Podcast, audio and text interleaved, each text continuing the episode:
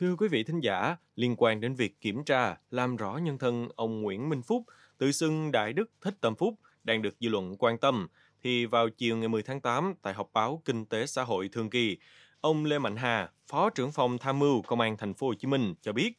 người tự xưng Đại Đức Thích Tâm Phúc từng tu học tại chùa Hoàng Pháp nhưng chỉ mới làm lễ quy y, chưa xuất gia. Tất cả bằng khen và huân chương treo ở nhà đều là giả.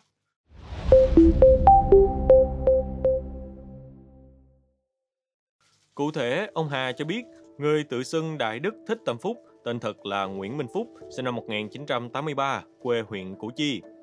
Từ năm 2000 đến năm 2010, đương sự có tu học tại chùa Hoàng Pháp, huyện Hóc Môn và chỉ mới làm lễ quy y, chưa xuất gia.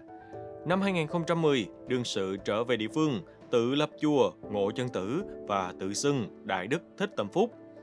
Cơ quan chức năng đã làm việc và yêu cầu tháo gỡ biển hiệu chùa, đề nghị không tổ chức sinh hoạt tôn giáo trái phép, nhưng sau đó đương sự vẫn tiếp tục sinh hoạt trái phép với hình thức thành lập các công ty, doanh nghiệp. Cơ quan công an cũng đã đề nghị Sở Kế hoạch và Đầu tư ra soát giấy phép kinh doanh của các công ty, phát hiện tất cả đều không có hoạt động kinh doanh nên đã thu hồi tất cả giấy phép được cấp. Liên quan đến hoạt động làm giả giấy tờ, con dấu của cơ quan tổ chức, ông Hà cho biết Năm 2019, Công an huyện Củ Chi đã kiểm tra phát hiện tại nhà đương sự có treo huân chương lao động và các bằng khen, ba con dấu có hình chùa cổ và tiếng nước ngoài. Sau khi kiểm tra giám định, tất cả đều là giả. Ông Phúc khai được người khác làm tặng và treo trong nhà. Công an huyện đã thu hồi và xử lý vi phạm hành chính, không xử lý hình sự vì chưa đủ cơ sở. Không chỉ vậy, vừa qua, lực lượng chức năng kiểm tra một quán ăn trên địa bàn quận Gò Vấp phát hiện đương sự đang ngồi ăn uống tại đây. Qua kiểm tra ma túy, toàn bộ khách không phát hiện đương sự có sử dụng chất kích thích.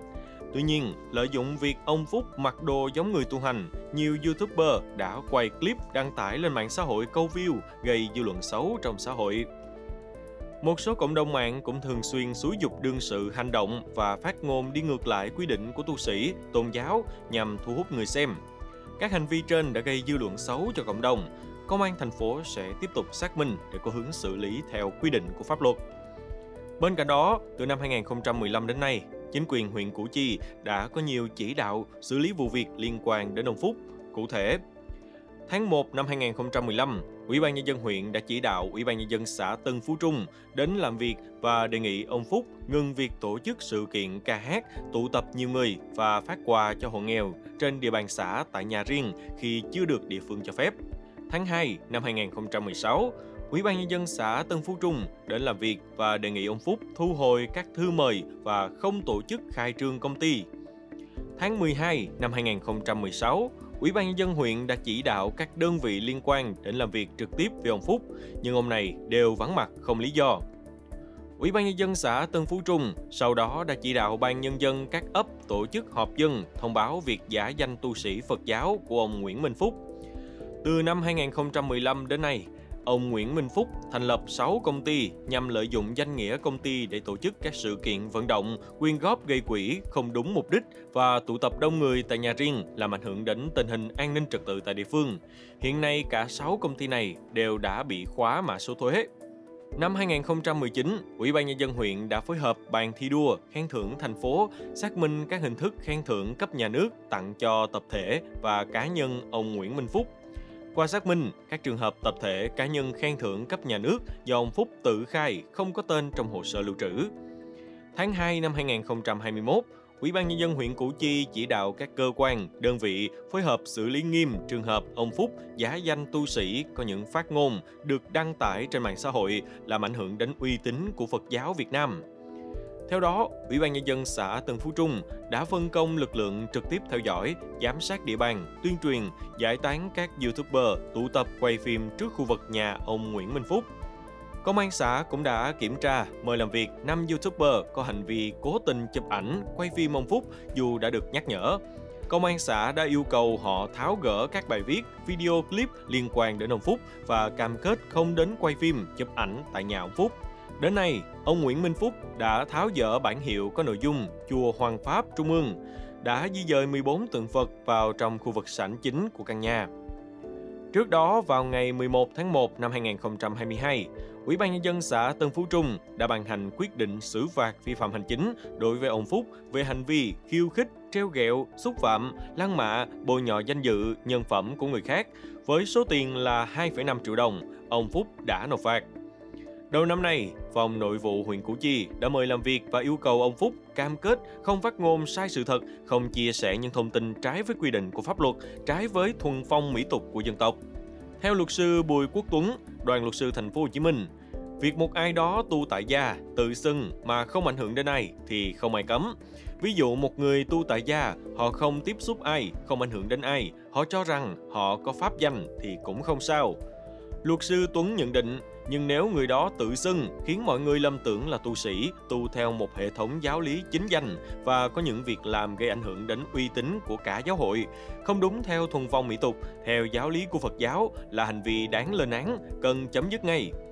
Cũng theo ông Tuấn, Hiện nay có những người lười lao động, giả danh nhà sư để quyên góp tiền bạc, lợi dụng lòng tin của người khác mà trục lợi, lừa đảo thì tùy theo tính chất, mức độ hành vi có thể bị xử phạt hành chính hoặc thậm chí truy cứu trách nhiệm hình sự. Thưa quý vị, trên thực tế sẽ chẳng ai biết đến và để ý đến ông Phúc nếu như không có bàn tay của một số YouTuber, TikToker phía sau lợi dụng hình ảnh của ông này để câu view. Theo luật sư Trương Hồng Điền, đoàn luật sư thành phố Hồ Chí Minh, các cá nhân có hành vi tạo lập, đăng tải, chia sẻ các video có hình ảnh tu sĩ thực hiện các hành vi trái với giáo lý của tôn giáo để câu view, kiếm tiền từ mạng xã hội là vi phạm pháp luật về tín ngưỡng tôn giáo hoặc lợi dụng tín ngưỡng tôn giáo để vi phạm pháp luật. Đối với hành vi trên, nếu chưa đến mức xử lý hình sự thì có thể bị xử phạt về hành vi đăng tải thông tin xúc phạm tôn giáo, đi ngược với thuần phong mỹ tục của dân tộc theo Nghị định 15 trên 2020 được sửa đổi bởi Nghị định 14 trên 2022. Trường hợp hành vi của các cá nhân xuyên suốt kéo dài đã được nhắc nhở nhưng vẫn lợi dụng hình ảnh người giả tu hành để đăng tải các video lên nền tảng mạng xã hội thì có thể xem xét trách nhiệm hình sự về việc lợi dụng tự do ngôn luận, xâm phạm quyền và lợi ích của tôn giáo. Sở dĩ đến nay các video phản cảm trên vẫn còn được tạo lập, đăng tải là do trong chính sách tôn giáo, nhà nước ta ưu tiên nhắc nhở, giáo dục để mỗi cá nhân nhận thức thay vì áp dụng các biện pháp phạt tiền. Đồng thời các tôn giáo, đặc biệt là Phật giáo, luôn lấy đức từ bi, hỷ xã để đối đãi, nên khi không có đơn thư yêu cầu của tổ chức có quyền lợi bị xâm phạm thì cơ quan chức năng cũng khó có cơ sở giải quyết. Quý vị nghĩ sao về những thông tin trên? Hãy để lại ý kiến của mình bằng cách bình luận bên dưới nha. Chúng tôi sẽ tiếp tục cập nhật những thông tin mới nhất liên quan đến vụ việc này. Cảm ơn quý thính giả đã lắng nghe số podcast ngày hôm nay. Đừng quên theo dõi để tiếp tục đồng hành cùng với podcast Bao Tuổi Trẻ trong những số lần sau. Còn bây giờ, xin chào và hẹn gặp lại.